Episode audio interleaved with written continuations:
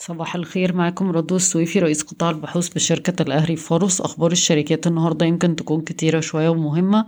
أول حاجة عايزة أفكركم إن إحنا بعد المؤتمر بتاعنا كنا آه، نصحنا بشراء سهم EFG Hermes. عايزة أفكركم بس ليه أهم حاجات آه، يعني لفتنا ليها النظر بعد المؤتمر هو التحول لأن بقى فيه هيبقى فيه خدمات مصرفية من خلال البنك.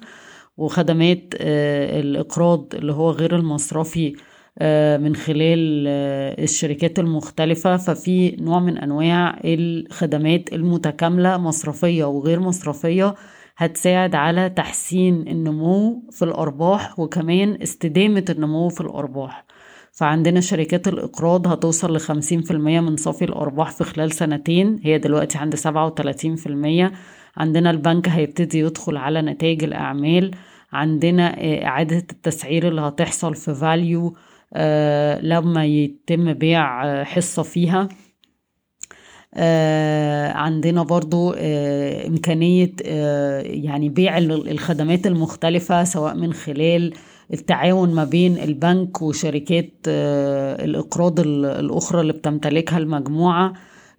وفي حاجات تانية لسه صغيرة بس ليها مستقبل على المدى الطويل زي منصة الدفع PayTabs زي التأمين زي التمويل العقاري آه، زائد طبعا إن الشركة لسه عندها فائض نقدي مرتفع يمثل أربعة جنيه وستين قرش لكل سهم. بفكركم إن تقييمنا للسهم تقريبا في حدود العشرين جنيه وإن EFG هتحقق أرباح واحد وتلاتة من عشرة مليار جنيه السنة دي وحوالي واحد وخمسة من عشرة مليار جنيه عشرين اتنين وعشرين والسهم بيتم تداوله عند مضاعف ربحية تسع مرات ومضاعف قيمة دفترية تسعة آه، من عشرة آه، في المية.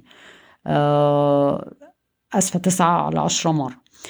حاجة تانية بقى بالنسبة لأسعار السلع العالمية مهمة جدا حصلت الأسبوع ده إن بدأت أسعار الأسمنت ترتفع انتقلنا من ألف لألف ومية لألف ومية ألف وميتين جنيه وده برضو اتكلمنا عليه بعد المؤتمر إن نتيجة لارتفاع أسعار الفحم.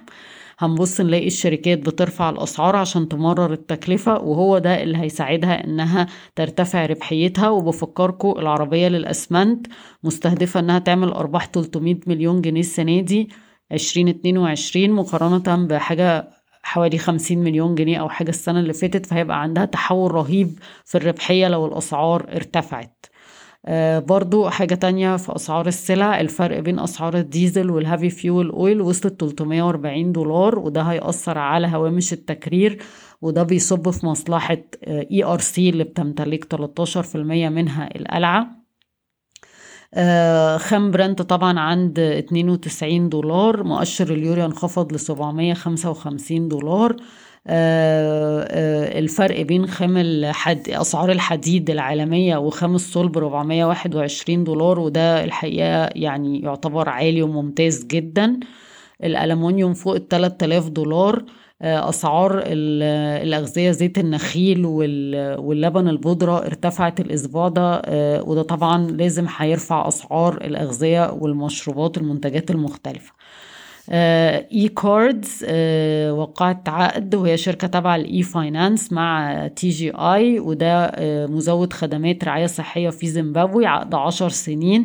هتقدم uh, البطاقات الإلكترونية uh, التبع لبرنامج التأمين الصحي هناك لمدة عشر سنين. هم حوالي 2 مليون بطاقة أول إصدار 300 ألف بطاقة. وإحنا على حسبتنا ده هيزود الإيرادات لشركة إي كاردز بس كل سنة خمسة وعشرين في المية عن اللي هتحققه في عشرين واحد وعشرين فده يعتبر حقيقة عقد كبير. وكمان آه، الاستدامة بتاعته عشر سنوات فهو عقد مهم. شركة خالص قدمت طلب للهيئة للحصول على تمويل آه، ترخيص لتقديم خدمات تمويل آه، استهلاكي وتمويل متناهي الصغر. شركة رايا عندها كذا تطور آه، أول حاجة آه، مستنية إصدار المواصفات القياسية لترخيص المركبات الكهربائية علشان هتنتج سيارات ميني باص كهربائية محليا من خلال رايا أوتو وهتصنع تلفزيون صيني اسمه ساري في مصر بدل ما بتستورده وغسالات سامسونج باستثمارات من 500 ل 600 مليون جنيه وكمان بتتلقى عروض من مؤسسات محلية وأجنبية للاستحواذ على حصة في أمان وعندنا كذا ترانزاكشن في القطاع ده يبقى مرتقبين فيها المضاعفات والأسعار. أمنتي حالا اللي بتمتلكها شركة GB وخمسين في المية برضو هتتوسع في أفريقيا وهتقدم حلول تمويلية لسلاسل التوريد. ده بالإضافة للحاجات اللي عندها دلوقتي اللي هي التمويل متناهي الصغر والتحويل ودفع الفواتير. وكل ده. بالنسبة لشركة أوراسكوم كونستراكشن هتخش في تحالف مع Metito الإماراتية لإنشاء محطات تحلية مياه في ليبيا والعراق باستثمارات لا تقل عن 50 مليون دولار أمريكي وأخدت عقد مع مقاولين تانيين في مصر لأعمال إنشاء طرق بقيمة 1.8 مليار جنيه هيتم تنفيذه في خلال ست شهور. اكتتاب ماكرو للأفراد اتغطى 102 مرة. بنك تنمية الصادرات هيزود رأس المال من 2 مليار ل 5.3 من عشرة مليار من خلال إصدار حقوق أولية. جاري حاليا تقييم الأصول العقارية والصناعية لشركة الحديد والصلب المصرية قبل التصفية والخطوط الكويتية هتعمل رحلات مباشرة لشرم الشيخ واسكندرية. بشكركم ويوم سعيد.